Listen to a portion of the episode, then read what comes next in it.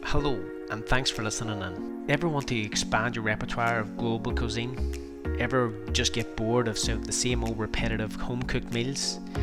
Well, Simply Cook have done all the sourcing, the grinding, the measuring so that you can cook some of the world's most delicious meals in just 20 minutes using their recipe boxes.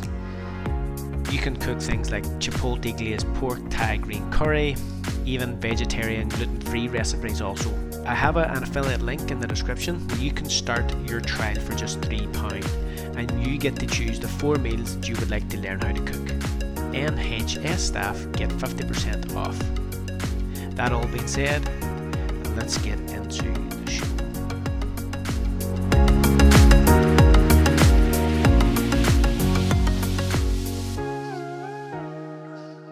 Right, folks. Um, on this episode, I have uh, a friend of mine, Kieran O'Hara. He's also known as the Bike General, and uh, just wanted to talk to about him with his experiences on cycling um, and training for cycling and, and ways that he sort of looked at improving performance and everything. Um, he's been uh, riding now since 2011. Um, he was actually in, in Australia um, and he was introduced. Um, Kieran, do you want to say hello and sort of tell me where it began, how, how it started in, in Australia? Yeah. Uh, how's all doing? Thanks, Jimmy. Uh, things actually started in Australia in a kind of funny way because uh, I actually didn't really know what a road bike was until my now wife moved out to Australia with me, and she was adamant to buy a bike so she could commute to work. Mm. So we went to shop together. She bought a road bike. I tried it before we put it back in the car. I liked it, and I went into the shop and I bought the exact same bike in a bigger size. so over the next couple of years, things developed in Australia. I, of course, upgraded my bike. Like everyone else, got a lot more serious. Had to have all the kit. Yeah. And that's sort of where things began in terms of cycling for enjoyment or training or, yes. or pleasure, as you want to put it. Uh, um, did you um, just get started in, in Australia? So, how long were you out there? Was it just like more of the hobby then? There was nothing sort of. Um, uh, you're not looking at anything competitive out there. You just sort of enjoyed it. Uh, at that stage, yeah, it was just it was just more enjoyment and getting into it. And to be honest, I didn't really know many other people that cycled out there, so start was just on my own, just exploring around. Uh, I did join a couple of club rides then, but with my work situation there, I've been working away, so I wasn't doing. It was a gradual build up. I wasn't ever doing as much there as I'm doing now. Mm-hmm. Uh, things kind of really took off then in terms of maybe volume or the amount I was cycling when I moved to London in 2013. Yeah. Uh, when we moved, uh, yeah, go ahead. When we moved to London, uh, we, we we we both decided to. First of all, we did a cycle tour around Ireland, two of us. Yes. Together.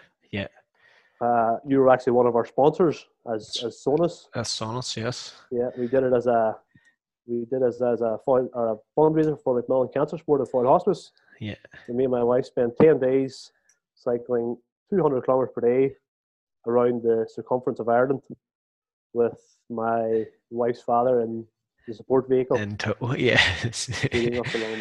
um, what was the best thing about that? Because 2,000 kilometers, I mean, you must have seen some good days, some bad days, some horrible weather, some good weather, some beautiful scenery. Um, can you sort of give us highlights of what you sort of enjoyed on that? Well, the, the best thing about it, probably that came out of it, was if you really want to test your relationship with, your, with your spouse, then you go cycling together. And to be honest, we didn't have a single, not even a falling out. We didn't have a single bad word to say to each other the whole way around, no matter how or no matter how hungry either one of us was. Uh, I had a I had a little bit of knee problem, so in the morning Amy would kind of get us moving, get us warmed up, and then after that we would uh, I would kind of take over and either break the wind or pace us or so we, we there was still a big discrepancy in our fitness. I was I was much fitter than Amy, but we worked really well as a team. Mm-hmm.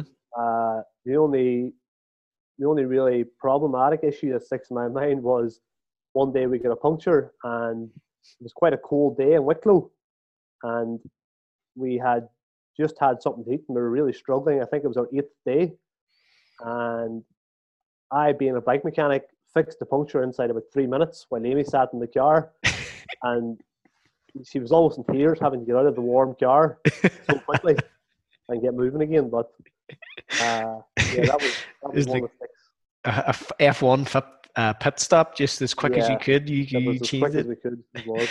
Um, did, did you have like with that road bike that you had? Uh, obviously, you can take the bike uh, the bike wheel off a wee bit quicker. There's like a snap on and off lever. Was yes. that the type it was, or was it? It wasn't bolts, obviously. If you're changing, no, no, it, it was a it was a quick release screw. So yeah, it was easy to get off. So yes, it literally was Formula One style uh, puncture repair. Very good. That's excellent, man. Um, did you ever? Did you just have to enjoy the time on the on the bike? Did you get a time to kind of take phot- photographs or enjoy the scenery? Obviously, you're exposed there. You, you you can see a lot more on the bike rather than a car and stuff too. So, um, was there any sort of uh, counties that you saw that was my favorite county whenever you were going around Ireland or? Uh, there, there is there is memorable moments along the way and certain things you see. Mm-hmm. Uh, looking back on it now, I've I've now gone around Ireland four times, either on a bike or with a bike, part of the team. So right. Nothing nothing that really stands out on that particular one. It was just more the yeah, we, we weren't really rushed every day. We had the support vehicle to feed us. We if we saw something nice, we stopped and took a photograph. Mm-hmm and we have a lot of photographs. So and we often look at the photographs and we can we can pinpoint where we were and what happened that day and yes and and things and things we did. So yeah, there's nothing really sticks out in my mind in regard to a favorite place, but right, there's a lot of favorite moments. What about the planning, the logistics of it and stuff? Did you? You you be the type of person to kind of plan a lot and stuff. Did it kind of yeah. go to plan and work out well for you? Well, anyway. plan plan at that time compared to sort of my level of knowledge now, I was what you would call quite green. So mm. I did use, I did use a lot of, or a couple of sorry local cyclists that had planned various routes around Ireland before, and they were able to advise me to of certain roads to avoid and certain places to stay and certain places that I had to see or had to go. Mm-hmm. Uh, so yeah, we did we did do a lot of planning, and, and like everything else, we had to plan A, B, C, and D for the days things went wrong, which actually yeah. didn't happen happen very often. The the one thing that did go wrong in terms of planning and missing deadlines was the day we caught, we crossed the River Shannon on the ferry from Killimer to Kilrush. Amy actually had to go to the bathroom, uh, a wild toilet, we'll say, and while going to the bathroom, dropped her phone and actually didn't realize until we were actually at the ferry port about to board the ferry. So we had to do a 30 kilometer drive back, find the phone, and a 30 kilometer drive back to the ferry, which meant that one day we were kind of racing to get to our, our destination that, that, yes. that night. And during the entire tour too, we, we did a mix of camping and also staying with friends and family we, we knew mm-hmm. along the route. So that was the only real night we were anything didn't go to plan. Everything else went seamlessly. Our average speed was was bang on. Uh, we were hitting our destinations before sunset. We were never riding in the dark, so everything was planned pretty well. Very good, man. That's great. Have you done any other charity uh, tours like that uh, since? No. Uh, I haven't done any charity tours. I've done a couple of what I've called charity one day challenges of yes riding all day non-stop. Okay. Uh, I, I always feel with the charity fundraising thing, there's so many people either in work situations or family situations that, and I'm all for charity stuff. People are always looking for something, be it for a 5K or a 10K or a marathon or a mm. cycle or whatever you're doing. I always find with the charity things, if I go to do another charity event, I want it to be a next step up from the previous one. So it has to be a real challenge. Yeah. Uh, and I do have some in mind, but I haven't done anything of that distance since as a charity. Okay. Right, I've yeah. done that distances, but not a charity event. Yeah, very good. Um, so back in 2013 as well, you were actually living in London, but you set up your own club. You got that that much enjoyment out of it. You decided to open up a club. How did that go, or, or what was the so, real reason for opening that? Well, the club kind of came about from uh, when I first moved to London. I was part of a triathlon club, and again, it was it was quite early in my maybe what you would say would say career. Hmm. Uh, I started taking charge of the weekly cycle events in this triathlon club, and I quickly found I sort of had a knack of of maybe organizing people or keeping people in check or keeping people safe. And it's funny, this is where the Bike General name has came from. The then president of the club alluded that I enjoyed shouting at people and keeping them in line and keeping them strict. So this American club president, he decided to call me the bike general or the general. Very good. And the general then, uh, over a few years of kind of processing and speaking to people, that then followed on to my, my business name. But in terms of the club, I kind of slowly moved away from triathlon and I tried to I tried to fit in with a few other cycle clubs, but unfortunately they didn't really work for me. I found that uh, they were on on rides that should have been enjoyable and should have been kind of include everyone and be be leisure rides. They were everyone wanted to race all the time, mm. and no one had any real dis or any real time for socializing or or looking after each other. It's about being back in the schoolyard, but yes, unless you were fast or unless you were good, you were no one spoke to you or you were chosen last. Yeah. Uh, and even one club it went as extreme as I was. Well, I was once told that I couldn't ride with a particular club because my legs were too hairy. so, as a and they they are hairy. They are, and, and, they are quite hairy. As a serious road cyclist, you you're not permitted to have hairy legs. It's not it's not cool. It's not fast. It's not hygienic. Uh, hence to say, I did sort of make that person eat their words whenever I left them in a certain place one day. Right. Uh, hairy legs are still fast legs, no matter what happens.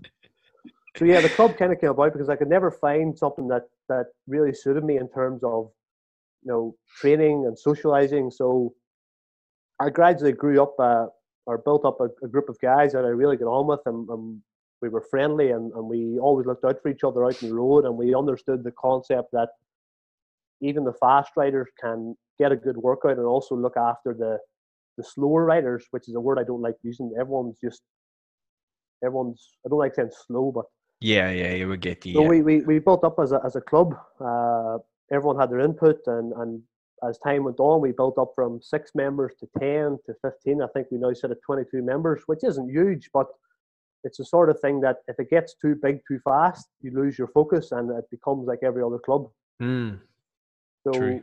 so we we we kept our kind of we almost read our little mantra, if you if you will, and we said, look, we're out to train, we're out to have fun, look after each other. When the time's right, we can, you know, as friends too, you also want to hurt each other. You get back to the cafe, you have a little laugh, and you have a little bit of abuse.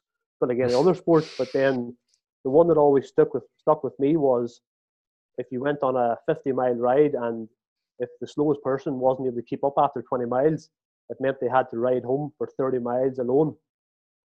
And I remember one particular Saturday, it, it happened to one of our guys in the group, and I just knew he'd get home, and he just, you know, you arrive home on your own and you just feel down and demotivated, and you don't want to do anything, and you feel miserable. Mm-hmm. I've had it myself, and just after that, then we we kind of really pulled together and we figured that out, and uh, I don't think it ever really happened since. Oh, very good. built up and built up gradually. Very good, man. And uh, what are you doing within the club right now? Are you sort of did you take a back step from it, or did you are you still sort of uh, in the scene in some way? Because you're obviously living in Derry now. You're not in London. I'm, yeah, I'm. I'm still active within the club, but what's happened over the years, I've now left London. Uh, it'll be almost two years ago.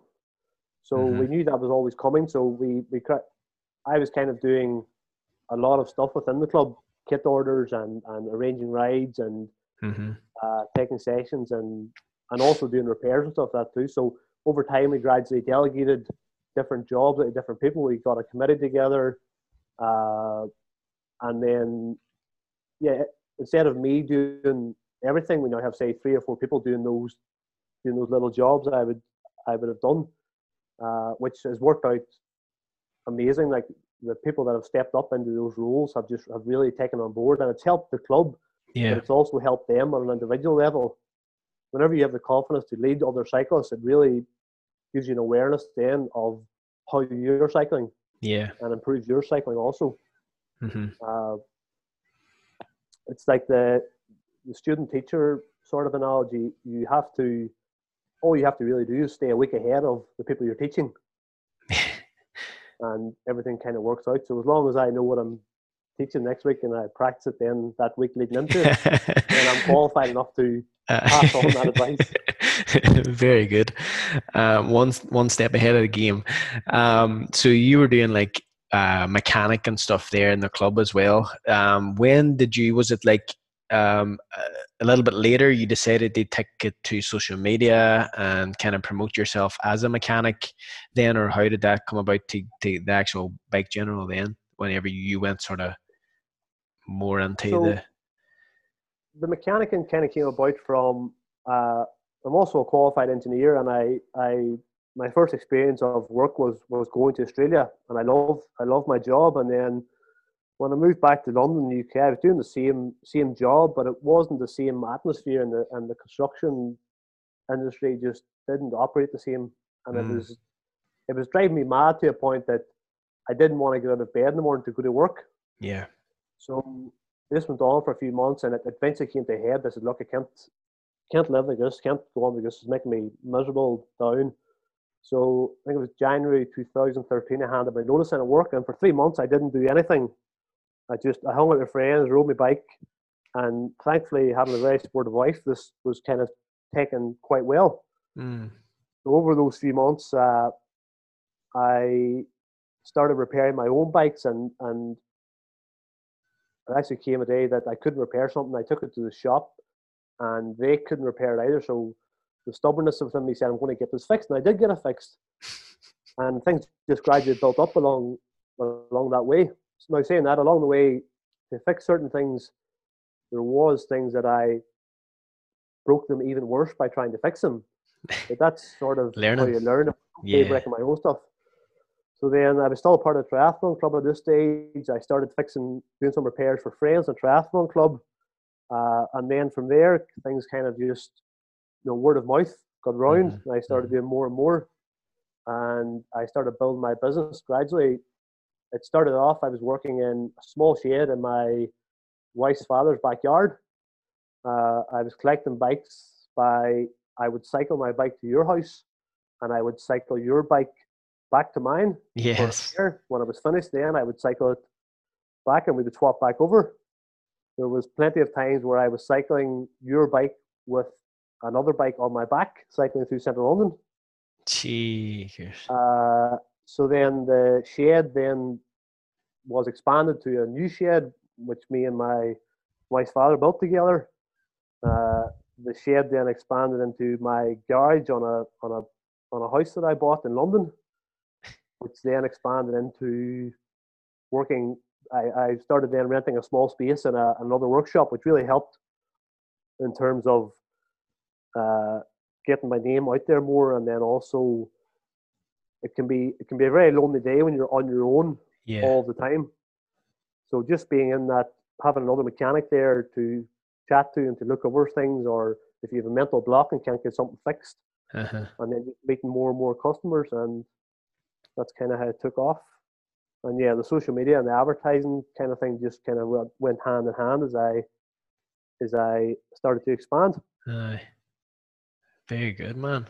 I just it grew steadily, slowly, and um, you know, it's it's a, it's something there. Now you're thinking of maybe starting again, or Uh, well, yeah, definitely, it is something I, I do want to start again. My one of, one of my biggest problems at the minute is similar to when I was in London. As I say, I, I gradually built up from small shed to bigger shed to garage mm. to shop. My next step in London was to buy a shop, and and to be honest, I did have that opportunity, but cycling, it's a real it's a real graft of a of a job. You do have to put the hours in, which I don't mind. You put, you put the work in, you get paid almost like an hourly rate.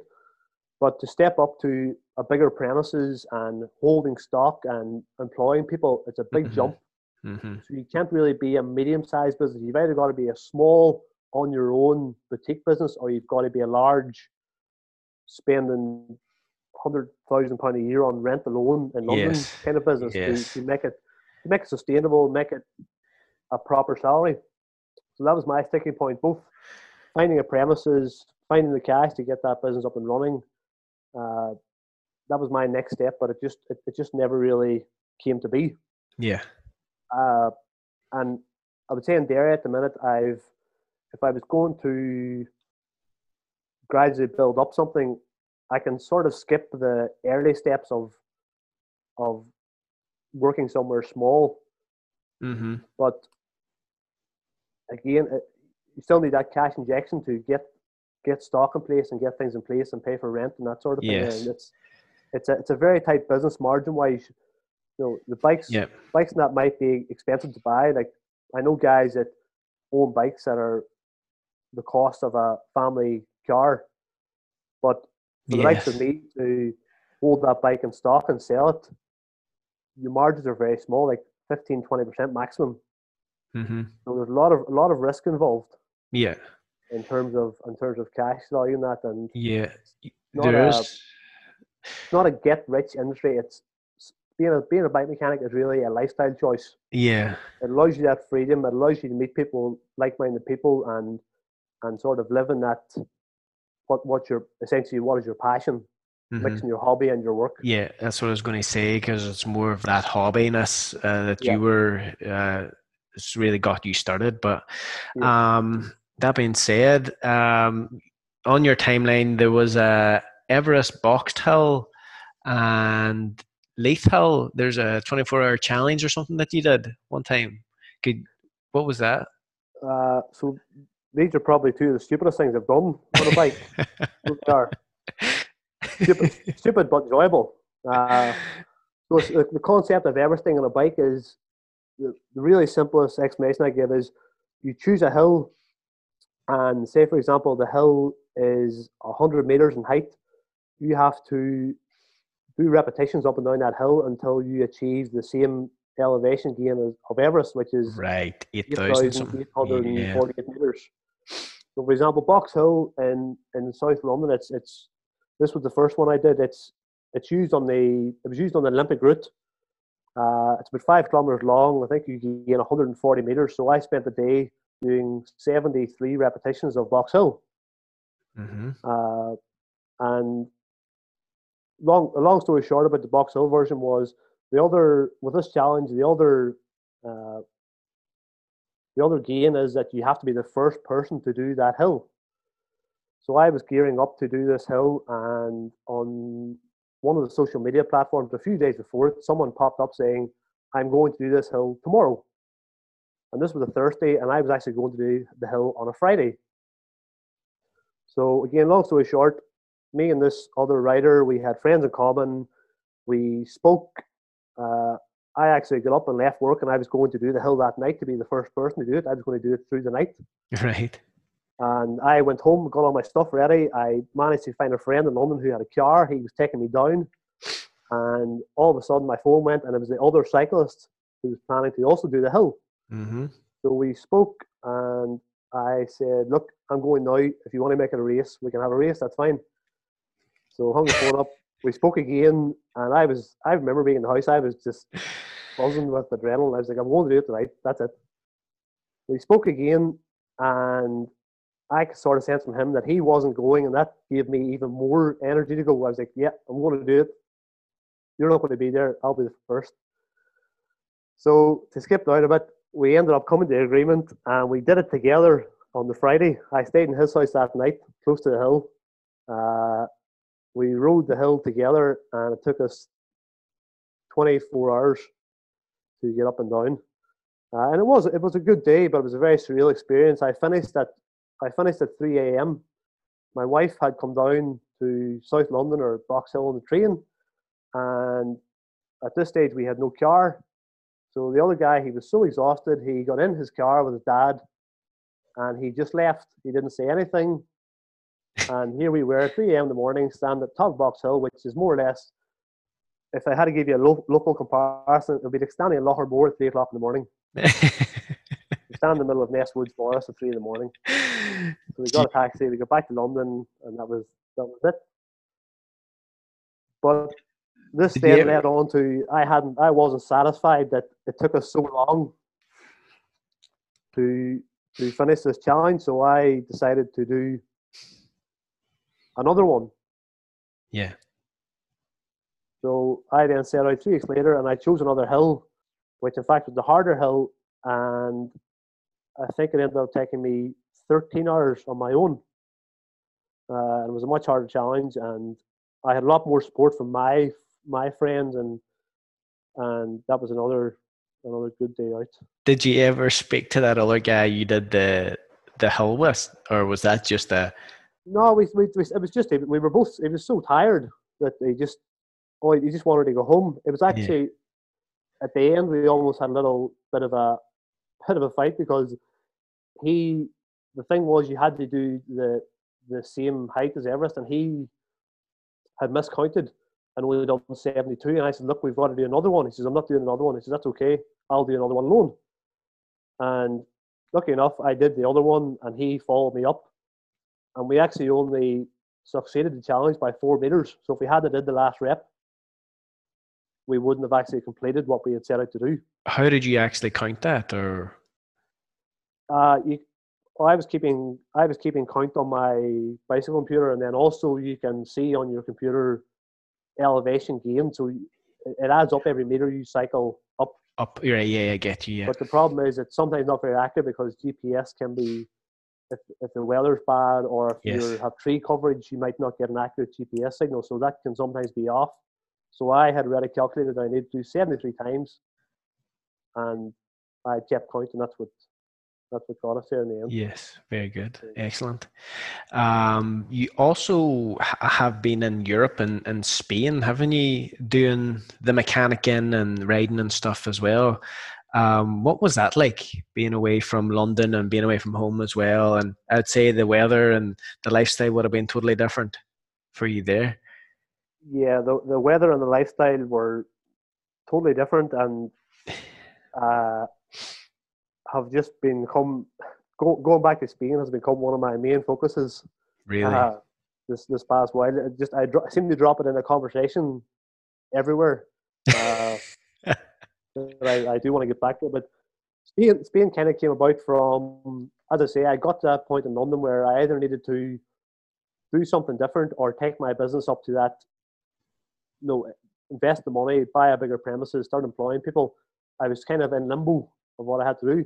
Mm, So I decided I would I would take a job in Spain as a mechanic with a company called Free Motion and get gain some more experience, meet more mechanics, see what other opportunities were out there for say doing bike guiding or, or arranging holidays for other cyclists. So just get a different way of life and we had that Yes. opportunity to do that. Uh, so we spent seven months in Spain and we we we had a great time. It was it was a real eye opener of of what else is out there. And just to get back on what you says, the main appeal is the weather.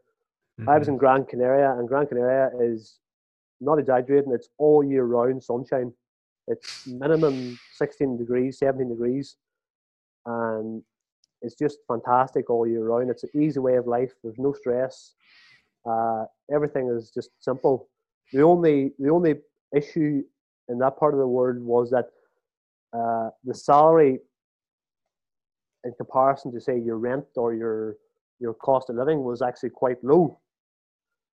Uh, so our salary or our, our, our rent would have been like seventy percent of your salary Wow. And the reason for that was that Gran Canaria is a, is a hotspot for Europe, Europeans to retire to. So, say older Norwegians or Scandinavians, they would buy properties there, and with them being quite an affluent country, they drove the price of rent and and various other services up.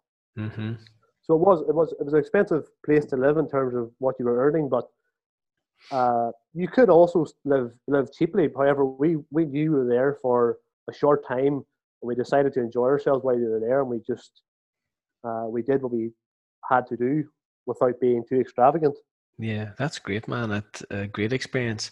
Um, the there was a couple of things that I wanted to kind of uh, take away from that. Like you mentioned the business side of things that, that you were over there working with that company. Do you reckon you could implement stuff like that in tours and and and maybe expand on like mechanicking um, here or wherever you go? Could you take that experience and, and use it, utilize it like here or or London or? Uh,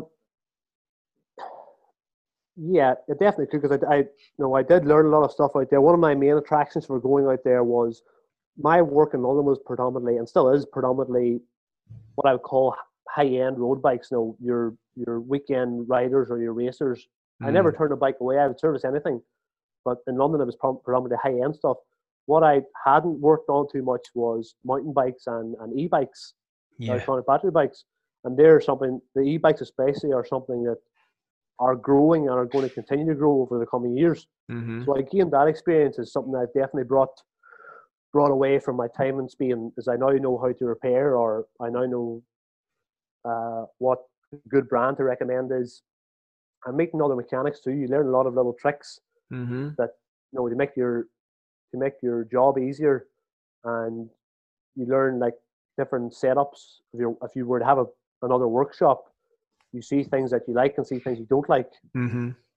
Uh, so yeah, it definitely was a was a worthwhile experience, and as I say, it's it's it is something in my mind that long term I'm working back towards is, is going back there, but going back there to start a business of my own. Yeah, I did a couple of test runs of like uh, I, I, I brought friends out and I brought them out on a, a, a sort of professional basis. I said, look, I'll put together your flights, I'll get your accommodation, I'll get your bikes, uh, I'll feed you for the week, I'll wash all your clothes. And we did like a trial run for five days with with with five friends. Mm-hmm. And I said to them, look, you've got to be honest and critical and tell me what works and what doesn't work. And that, that was a good dry run for the potential to open a business and, and have a have a B&B and offer cycle tours and repairs and mm-hmm. and everything else because I'm kind of at a stage now and again not to not to brag or blow my own horn but I I sort of feel like I can do anything in cycling. I can do the, the guiding and the repairs and the bike fits and the giving advice where mm-hmm. you get a mm-hmm. lot of say guides, for example, that if a, if you have a problem out in the road, they can't fix the bike. Yeah. Uh, so I, I just I feel I have a lot to offer, but I'm just at that point where I've got to well simple analogy is I've got to make my skills pay the bills. Yeah. I've got to really maximize uh, and enjoy it while I'm doing it. I've got to maximize my my knowledge and, and what I'm good at, and this is this is what I'm good at. Yeah, and what you enjoy doing as well. And what I enjoy doing, yeah. Um, you mentioned the uh, a list there of stuff of what you're kind of good at and what you. I want to talk about training and your approach to training. Um, you, I kind of wanted to see if you were kind of like because you have that engineering mindset or thought process um, using sort of gadgets and like like you had on that bike that elevation tool um, to kind of keep you right. Do you use your heart rate monitors? Do you go off feel? What is your approach? Um, and you know what would you say is probably the most important or what have you learned from starting? And and what would you recommend to kind of for anyone to do if they want to look after themselves for a long sort of period of time in cycling yeah How long have we got? Have we got four hours in this? I try and summarize it. Do like, like do you do your long story short? this is this is the thing when it comes to bikes. Like I, before I moved away from home, I wouldn't consider myself to be a particularly chatty person. But when it comes to cycling and bikes and everything else, I, I often have to say to customers or clients or anyone else, look, if I'm giving you too much information or talking too much, just tell me and I'll I'll rewind a bit. But uh, my my approach to training was I tried I tried a lot of different things. So, so my approach was try it. If it worked, put it on my put it on my list of of things to, to keep at. If it didn't work, I, I didn't repeat it. So mm. I never really took too much of a too much of a record all my data, my heart rate, my my power, my uh, in cycling you get like fitness fatigue, you get stress scores. Yeah. Uh, you can input all your data into certain programs or calculators, and they give you out uh, TSS and CTL, which I'm not going to elaborate on because it's not. Yes. It's not what I know. I know of yeah. it, but I don't yes. know it well enough to give other people advice on it. Yeah. My approach was always quite sort of foundation and fundamental. Uh, one of the basics would be if I was training for something specific, if I felt if I felt good or if I felt like I was recovered and had no fatigue, I would I would go hard and I would I would destroy myself mm-hmm. and really really fatigue my body and put it under stress. But then on the flip side of that, what I did really well, which a lot of people don't quite get, was when I rested or if I was doing recovery, I I, I really recovered well. I recovered quickly because I didn't do anything. I didn't keep hammering the door and keep ruining yes. my body. When I knew I had to recover and rest, I, I, I, rested. And what that led to was uh, achieving my goals and getting fit quite quick. But I, and I also, I can't remember the last time I had a cycling related injury. I've never had like uh, a torn muscle or something that stopped me from cycling. Mm-hmm. And that was just from looking after my body and, and recovering properly and stretching a lot. I never get, a lot of guys will often say to me about getting cramp on a bike. Yeah, yeah. Something I've never had in my life. And I attest that to uh, proper nutrition, both on and off the bike, without being too strict. Yeah. I, I eat well, but I also eat, I have a sweet tooth. I, I love my, my junk food. Like I'll, some of the stuff I've eaten, you can see in a couple of my, of my, uh, on my race reports or my ride reports, some of the stuff I've ate over the space of a day is quite unbelievable. Uh, and with the stretching too, and implementing things like yoga and, and foam rolling, they all sound, you know, the sort of thing you don't have time for. Mm-hmm. But something you really have to make part of your week. For example, yeah. if I knew I had 10 hours to train, I wouldn't spend 10 hours on the bike. I might spend eight and a half hours on the bike and set aside an hour, hour and a half for for, for all the post ride things. Yeah. That are just as important. Uh, same in the winter. I, I always, over the last five years, I've been quite strict on doing a winter gym routine, doing cert- certain lifts and a bit of core exercise. And you don't have to do much. I would often go to the gym and 40 minutes, I would go in knowing what, exactly what I was doing. And I'd also have an alternative if someone was either using that machine or it wasn't available. So I wasn't faffing around. I was just in, get it done, and back out.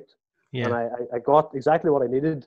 I got the benefit, and I was able to just uh, progress in there and I, myself picking over. I did have. I remember one client that I had who was a cyclist, and one of the Derry clubs. It might have been Foyle, and um, wanted to come with me. Wanted to be stronger. Wanted um, and the, and what all I did was um, basically do a lot of core, do more of the strength um, elements, um, squat, um, even bench, um, build up his back his rows, obviously, then because he's a lot more core engagement with that, and the mobility, um, just working on hip mobility, um, you know, lower back, um, stuff that can just really tighten up, even around the upper back and shoulders. Uh, I felt that he was really lacking in. Um, mobility. So those just three things: strength exercises, just a simple five by five routine, and eventually just adding on the weight as your progressive overload. Yeah. Um, but this was someone who was a complete beginner in the gym as well. You know, so getting the foundation correct, getting the movement correct, um, engaging the proper muscles, um, and just knowing the general public. Um, this guy was at a desk all day as well. So, Mm-hmm. um, knowing having tight hip flexors, um, uh, just knowing those wee things that I could implement, and he found a brilliant, um, found um, more power. He was saying even on hill climbs, or if they were going for a sprint, that he had more to give, um, just through those simple things. Yeah. Um, th- how what sort of did you do? I know you're kind of in and out of the gym, but were you following um, a template for strength, or was it kind of more um, reps, or what? What sort of things were you doing in the gym? Yeah, well, that was one of my confusions. And on the, on the early days when I started in the gym, my main confusion was exactly what you said. Should I be doing strength or reps? Should I be doing three by 10 or five by five? Mm, And over the years, I, I found that the five by five worked better for me. I would do yeah, heavy weight and light reps. But again, it's a progressive build. yeah, At the start of the gym block, you might be leg pressing 100 kilos, and then you gradually build it up. And that also comes to it's it's great having someone there that can advise you and tell you. But most of my stuff came about from just self awareness and, and knowing when something was either too heavy yes. or it wasn't beneficial for me. Mhm, And I just kept it simple. It was, I was just re- like most like most things. If you want to get good at something, you know, people talk about the the ten thousand hours. If you want to get excel Yeah. at something, you spend ten thousand hours on it. My thing was I just repeated and repeated and repeated the same exercise. I didn't do much variation. mhm, Uh, I just made sure I hit the main groups and and that just took it from there. And you can then also the repetition allows you is it allows you to track the progress. You can see over the space of a month or six weeks that six weeks ago I was lifting that, I'm now lifting that. There's my progress. That's my motivation to to keep going at it. yes. Uh, and yeah, try not to overdo it and, and not not push things too far. There is a time and a place to push things too far, but for me, lifting weights in the gym wasn't that thing. I, I never pushed myself like it was just off season. Yeah, yeah. I never put myself in that spot of either getting injured or I, I knew I could lift more, but I never went 100%. Yeah. I was getting enough from what I was doing. hmm Um, and uh, again, you mentioned about making the time to do the yoga and stuff. Like, uh, you could you could be doing or watching Netflix or something, and you could be doing simple trigger points with uh, a trigger ball or Yep. foam roll, Yep. um, stretching as well, just yoga poses. Um, would you have done like uh, the pigeonhole, or what? What sort of poses would you have done for yoga? Would you done a full body, or Uh, would you just I- work on weaknesses? again, it, it, it's something that's sort of developed over time. Like you'll have your different, uh, you'll have your different yoga routines, like your sun salutations or your different practices, like Ashtanga or Vinyasa. That Yeah. uh, over the years, I've sort of tried different types of yoga, and then say if I was doing a post-ride stretch, I would just incorporate in what really what sort of worked for me. Yeah. To get a downward dog to really get my hamstrings stretched out, or or Mhm. I do a pigeon pose to get my hip flexor stretched out, Mm. and just whatever felt tight, I would, I would, I would do at that time. And again, to say coming towards the end of the ride, I knew I was going home to do my stretch. I would start thinking about my stretch.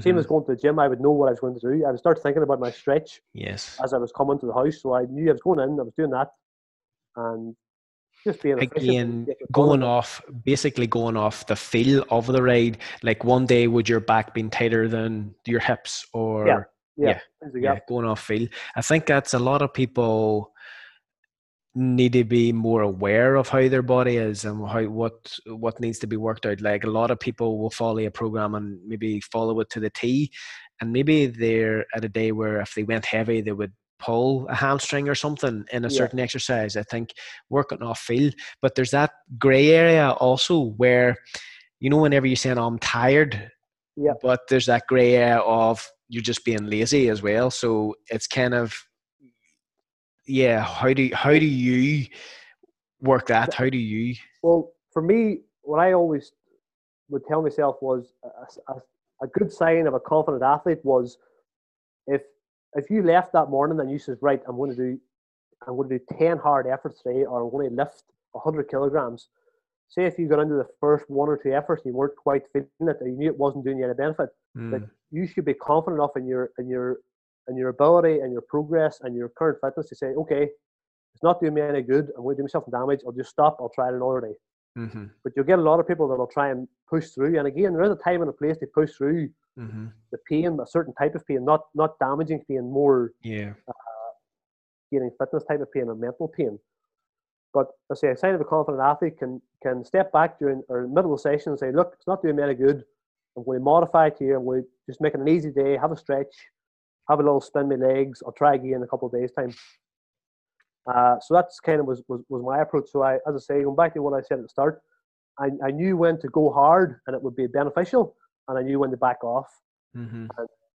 and it's going to do me more good in the long run. And then I also sort of got when my training was really ramping up for an event, I'd often ask myself, and it might sound very cliche, and I'm not one for cliches or gimmicks, but I would genuinely often ask myself at the start of a session, what am I going to gain today from from doing this? Mm-hmm. And what am I going to how is this going to get me to my next level or progress me or how is this going to be advantageous when I come to my actual event?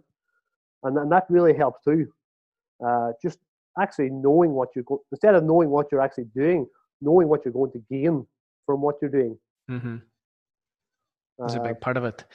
Um, I like the idea of using cycling for other sports, and you know, you you did you went to your your triathlon training and stuff as well. You're swimming, you're cycling, you're running.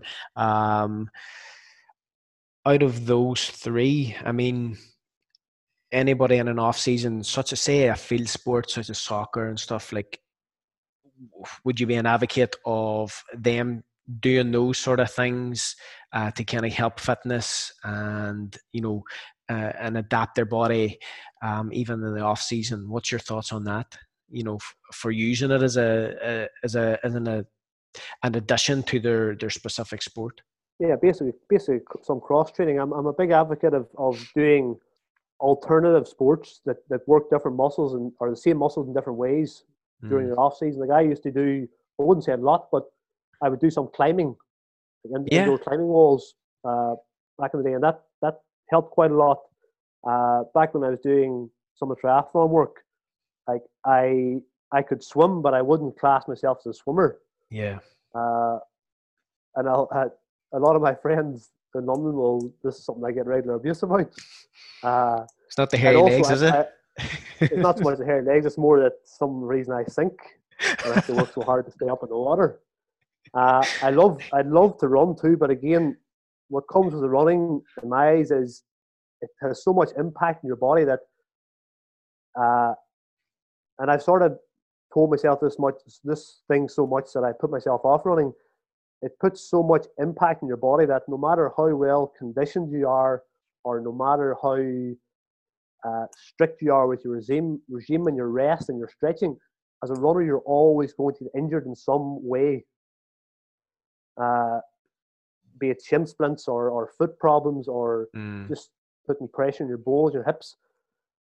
Uh, and even recently, like I, I've again something I got recently abused about was I have I've run a fast, well, well, what some people consider a fast 5k, about four or five years ago, and I went out recently and ran a 5k as part of this NITS five for five for five thing yeah, yeah. challenge with a friend, and I think I was four minutes slower than my personal best, and it was the most painful thing I've done in a couple of years. I was literally sore for a week wow just going this just one five kilometer run. Uh, so to get back to your initial question in terms of cross training for people in other sports, as a cyclist, I'm always going to recommend cycling because it's it's cardio based. It's you can control your your effort level. You know, you can pick your route if you want to just an easy ride, stay in the flats. If Mm, you want to increase your your high heart rate VO2 max effort, you go and do some hills. It's got no impact on your body. Uh, like you can incorporate your your cycling into say making having your errands, go going to post office or going cycle and seeing somebody. yeah yeah yeah Uh, and and swimming's another one. Swimming is again no impact on your body. All you have to do in swimming is master the technique and actually enjoy it. Mm-hmm. And don't try and go to the pool and try and swim 20 lengths if you can't swim. Just go and swim one or two, have a break. You know, Yes. everything is better than doing nothing. And just gradually build up. And the, one thing is, if you, if you, I would say is, if you're going to start something out, don't try and do too much too soon, because if you try and do too much too soon, you're you're going to a put yourself off and b most likely injure yourself. Mm-hmm.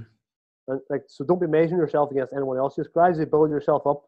Take it easy. If you are going to start running, like I would say, go and instead of running the pavements, go and run running a pitch or go and run the grass or go and run the beach. Yeah, the softer grass. Yeah. Softer, the softer ground is so much ground. better for you. The one you mentioned one word there with the swimming, which was technique. Now, what I find with people in running too, though, um, a lot of it is because of these running shoes. They've got a big, thick heel. People are running heel toe, which is, in my opinion, the wrong technique.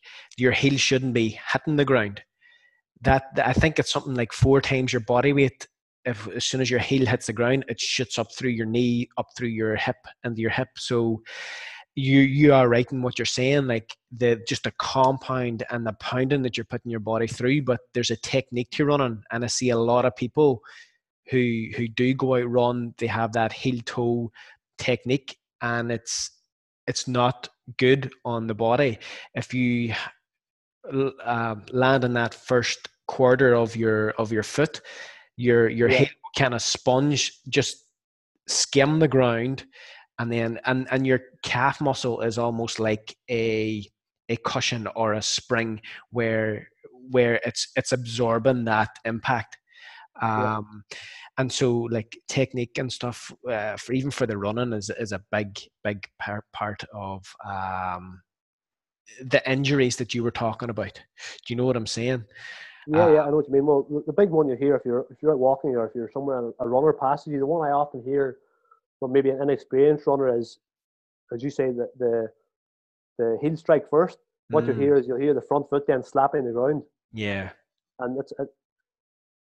It, again, I can't give massive opinions on running because it's not my area of expertise, but mm, uh, there there is different techniques both for different people and depending on what type of run you're doing. For example, if you were doing a 400 meter sprint, you'd be up on your toes nice and light. If you're doing a, a Mhm. marathon, you'd be say you'd be flat foot striking and trying to avoid that slap on the ground and try and be efficient and waste little energy.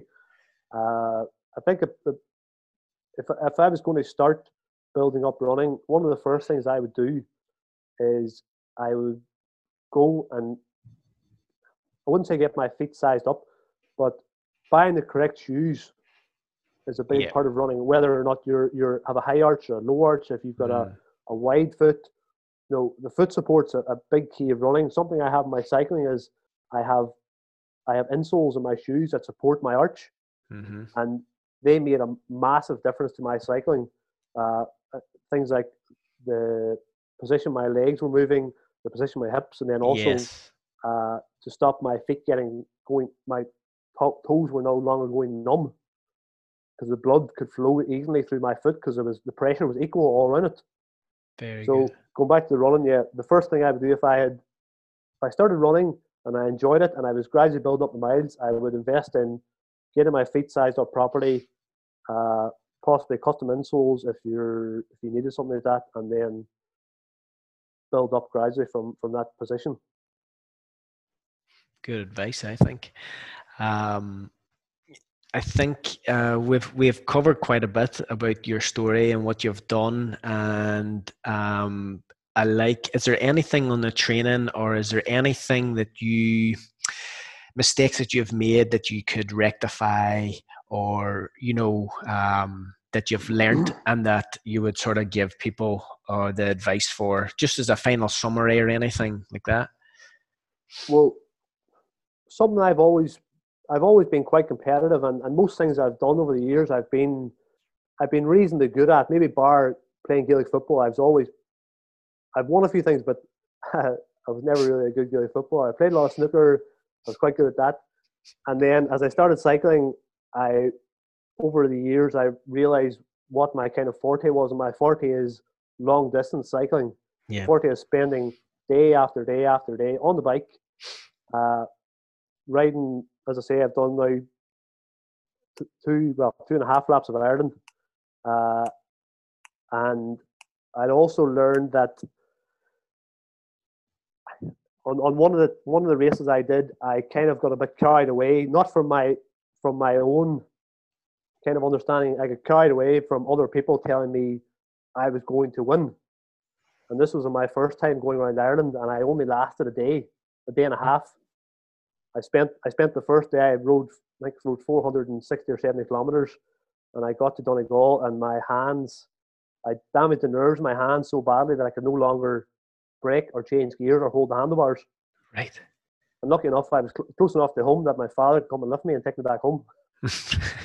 uh, so I'd say the big thing I learned is don't get too carried away. And if you're out to compete and win, then that's fine. But if you're out just to be there and, and take part, just try and enjoy it and uh, don't get too hung up on being results. And I, I started telling myself, I would I would often decide if I was going to a race, I would say, okay, am I going to be a competitor, as in compete and maybe get on the podium or win, or am I going to be a completer? So what I learned from my transatlantic way ride around Ireland the first time was that I went and did it again two years later. I was much more relaxed, and I just did my own thing, and I was a completer. I completed it Yeah. after after an initial failure. So yeah, takeaway would be just be confident in your own ability and decide what you want to achieve, and don't worry about anyone else. Or no, you can't control anyone else or some outside influences. So just do your own thing and try and enjoy it mainly.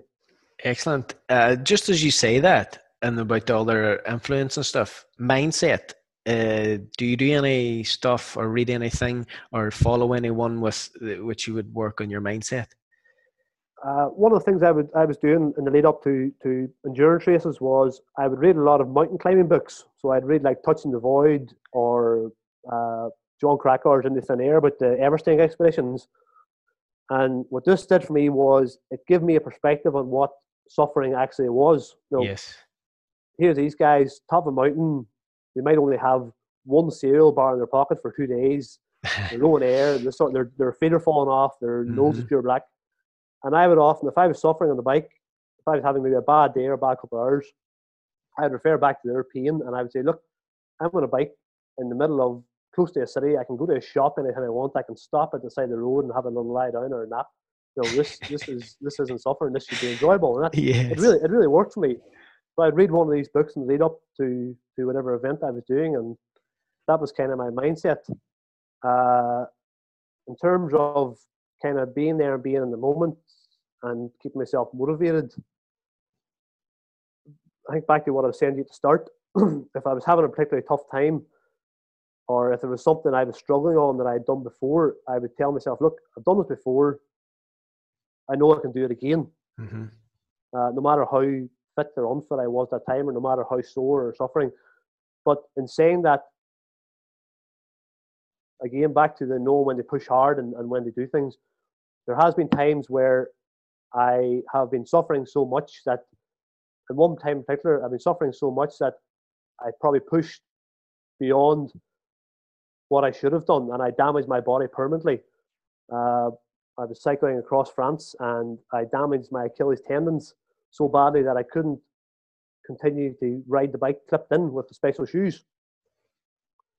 And I was adamant to finish this ride, and I still had like I had 400 kilometers to get back to Paris. Shit. And so the stubborn side of me took my shoes off and put them up inside the back of my jersey or jacket, wherever it was. I went into Lidl in a small town in France and I bought a pair of trainers. And again, this this was coming from my knowledge base. I, I knew I could do some things to help myself. Mhm. I bought a pair of trainers. I bought some duct tape, and I taped my ankle so that there's no dorsiflex or flex in my foot. Yep. And I lowered my saddle and I pedaled the last 400 kilometers back to Paris on my heels, basically. And I, I just I kept telling myself, I've, I've done this before. I can do it again.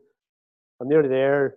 Know that was that was one time where I sort of went too far. I, in hindsight, I wouldn't probably do that again because I suffered Mhm. then for months afterwards hmm with damaged tendons. But a summary of that would be just know when to know when not to push and know when to respect your body and Yeah. know when it's worth it and when it's not worth it Yes. and when you're going to do not some lasting damage. Yeah, there's a good there's a book I'm actually listening to you on Audible right now. I think you would like it, and there's a scenario similar to that. It's Ant, Ant Middleton, um, the Fear Bubble, and he, do you know the Celebrity SAS show? Yeah. So- So he's the the the the commanding officer sort of on that, and he and one of the examples he gave is one of the people in the SAS camp um, had to do laps carrying some boulder, but he was that far behind. Um, he Ant was telling him to just give up. You know, you're doing more damage than than good. You're not sort of you're holding the team back, and this guy just kept going, kept going, and what he did was uh, took the people who were lapping him, took them out and did different exercises on the side. But this other Yeah. gentleman, he, he just kept going. He, he wouldn't listen to Ant. But there, it's that it's the, that scenario with you there now. You know, you taped Yeah. up your ankles and stuff. You you went on through it, caused more damage than you know good. Yeah. Um, it, that's whenever your ego, he's saying this guy was kept going round, was causing his comrades to be in this pain. Um, you just have to know when to stop as well Yeah. and not feed your ego. So that was an interesting point that I, you know, that he he brought up as well. So um, that I think you would enjoy that book. Yeah. I, no, I say I don't. I say I regret doing that, but I actually don't regret doing that. It was it, it was it's another thing to add to my mental uh, my mental bank that again I knew I suffered that before. I can I can do it again. Not that I would want to, right. but it will happen to me someday. Someday when I'm riding around the world and I'm suffering in the middle of uh, China somewhere, I'll have to do that again probably. Cool.